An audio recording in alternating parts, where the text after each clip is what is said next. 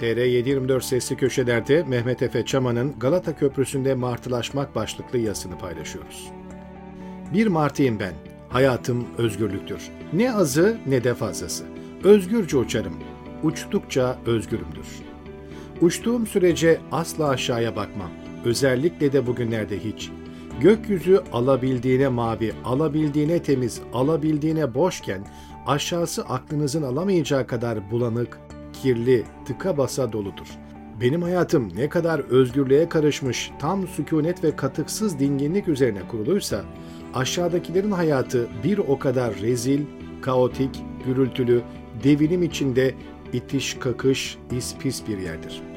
Biz martıları iyi tanıdığınızı düşünseniz de aslında bizim hakkımızda en ufak bir fikriniz bile yoktur. Size anlatılanlar ya mahalleden duyup öğrendikleriniz ya da ne bileyim bir televizyon kanalının en izlenmeyen saatine konan bir belgeselden aklınızda kalanlardır. Oysa bunların tümü rivayettir. Ya da sizlerin, sizin gibi olanların perspektifinden göründüğü kadarıyla yapılan gözlemlerden sonra varılan sonuçlardır. Sizler hiç adam olmazsınız zaten. Aklınızı kalbinizin önüne koyduğunuz bir yarışta birbirlerinize ihanet etmekten hem dünyayı hem ömrünüzü hem de sevginizi ve sevdiklerinizi kaybetmekle tüketirsiniz sınırlı vaktinizi. Oysa hayat çok basit temeller üzerine kurulu. Bunu görmek için illa da martılaşmak zorundasınızdır belki de kim bilir. Bakın neredeyse büyük sırrı ağzımdan kaçıracaktım. Ya da belki de Borges'in öykülerinde olduğu gibi ben de geleceğin ve geçmişin birbirine karıştığı bir boyutta sizi gerçeklerle onurlandırmakla tüm giz ve sır perdesine devam etmek arasında bir yerlerdeyimdir. Fizik kurallarına meydan okuduğum bir konumda siz benim yazmama mı, düşünebilmeme mi yoksa sizin aklınıza hiçbir zaman gelemeyecek şeyleri bir hikayeye aktarabilmeme mi daha fazla şaşırmanız gerektiğini düşünmektesiniz belki de. Öyle ya, bir martı bunları nasıl yazabilir? Dahası nasıl düşünebilir? Onu da geçtik, nasıl olur da benim tahayyül bile edemeyeceğim şeyleri bir öyküye eklemler ve benimle tabiri caizse adeta konuşur. İşte böyle bir anda kainatın belki de martılara dair en gizemli sırlarından birini bu öyküyü okuyarak kendilerini onurlandıran siz okurlarla paylaşmak görevim olsun. Martılar arası sözleşmeyi ihlal etmek pahasına bunu yapmalıyım. Yapmak zorundayım, yapacağım. Çünkü vakti geldi. Vaktin dolduğunu, artık zamanın geldiğini dün öğrendim. Benimle beraber tüm diğer martılar da öğrendi. Dolayısıyla işte buradayım. Sizin karşınızdayım. Beni dinleyin. Bu sır şudur. Biz martılar bir zamanlar büyük haksızlıklarla ölen veya öldürülen insanların ruhuyuz. Kimimiz bir savaşta, kimimiz bir ihanetle, kimimiz bir hain saldırıda, kimimiz ise bir sevdiğimizce gafil avlanarak can verdik. Kimimiz bir ihanet sonucu, kimimiz hasetten, kimimiz kıskançlıktan, kimimiz ise nefretten dolayı öldük. Bazılarımız silahla vuruldu. Bazılarımız işkencede can verdi. Bazılarımız arkadan hançerlendi ve aramıza katıldı. Bazılarımızsa bir nehri geçerken ya da bir akarsuyu aşmaya çalışırken boğuldu ya da dondu. Bazılarımız vatanından çok uzaklarda sürgünde, bazılarımız bir tiyatro sahnesinin tozlu zemininde, bazılarımız okullarının içindeki dört duvarda, sefilce, diğerlerimiz ise acılarından yakalandıkları elim hastalıkların sonucunda hayata veda etmek durumunda kaldı. Biz öldük ve martı olduk. Gökyüzünde yaşamaya mahkum, yaşanmış mutsuzlukların telafisiyle ödüllendirildik.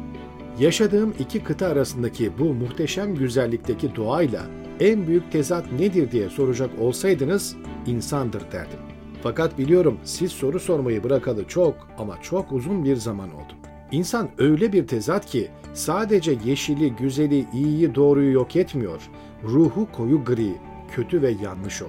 Bir zamanlar bir üniversitenin hangisi olduğunu bile anımsayamadığım bir sınıfında birileri insan insanın kurdudur gibi bir şey söylemişti.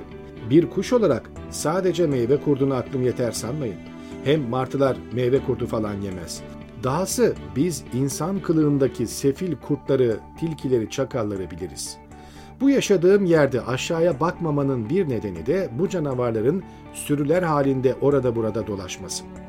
Birbirlerine zindan ettikleri dünyada keşke salt bununla yetinselerdi. Oysa en başta gelen kurbanları potansiyel olarak martılaşma şansına sahip olan ruhlar. Sır dedim, devamını getirmedim değil mi? Bu öyküye nasıl başladığımdan çok onu nasıl sonlandıracağımla ilgilisiniz biliyorum. Oysa öykünün başlangıcı bazen sonu hakkında en iyi ipucunu verir. Dün aramıza biri katıldı.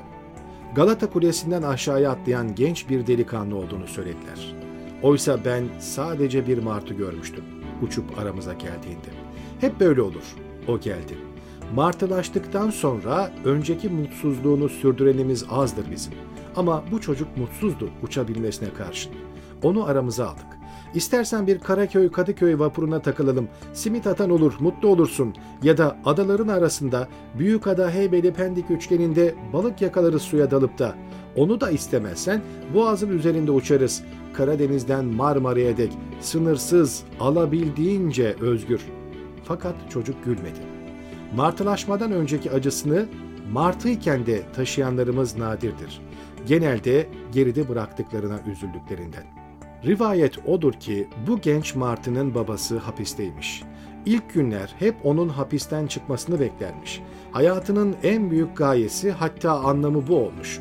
Derken aradan yıllar geçmiş. Çocuk büyümüş, üniversite yaşına gelmiş.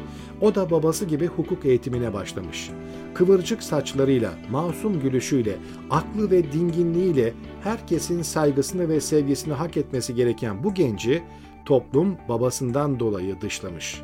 Çakallardan, kurtlardan ve tilkilerden daha berbat olanları envai çeşit hakaretle, suçlamayla, iftirayla, dedikoduyla, rezillikte birbirleriyle yarışmışlar. Aradan yıllar geçmiş. Çocuk sabretmiş. Babası sabretmiş. Ama yaşadıkları grilikler diyarındaki ruhsuz insanların yürekleri soğumamış. Babası hapiste, oğlu dışarıda ya da babası özgür, oğlu tutsak. Mutsuz, çok mutsuzlarmış. Bir gün çocuk yaşadıklarından dolayı direnme gücünü kaybetmiş. Ne konuşabilecek bir dostu, ne başını omzuna yaslayacak bir sevdiği, ne güvendiği bir öğretmeni, ne mahallesinde bir ağabey varmış. Umarsızca dolaşmış. Sonra çok sevdiği, daha önce önünde fotoğraf çektirdiği Galata Kulesi'ne çıkmış. Son bir kez o kente bakmış. Aklından kim bilir neler neler geçmiş. Az bir düşünmüş. Aklına belki anneciği gelmiş. Sonra onu geride bırakma ve onu perişan etme düşüncesi tam onu vazgeçirecekken babası zihninde belirmiş. Babası onun atlamadan önceki son düşüncesiymiş. Ve kuleden tereddütsüz atladım. Her şey yaşadıklarından daha iyi nasılsa diye mi düşündü? Kendisine umut telkin edenlere bir yanıt mı verdi? Konuşturulmadığı topluma bir mesaj mı iletmek istedi? Yoksa acıya dayanamadı, artık yeter be mi dedi.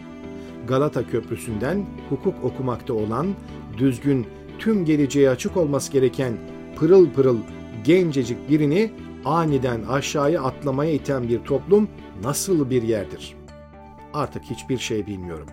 Uzaklarda bir martı, eski zamanlardan bir melodiyle bir şarkı mırıldanıyor. Bir martıyım ben. Ne daha azı ne de fazlası. Hayatım özgürlüktür benim. O yaka senin, bu kıyı benim. Aklıma estimi uçar giderim. İki kıta, iki yarımada, altı yerinden sularla çevrili, rüzgarlı, bahtsız bir yerdir benim memleketim. Ve ben memleketimden bile bahtsızmışım.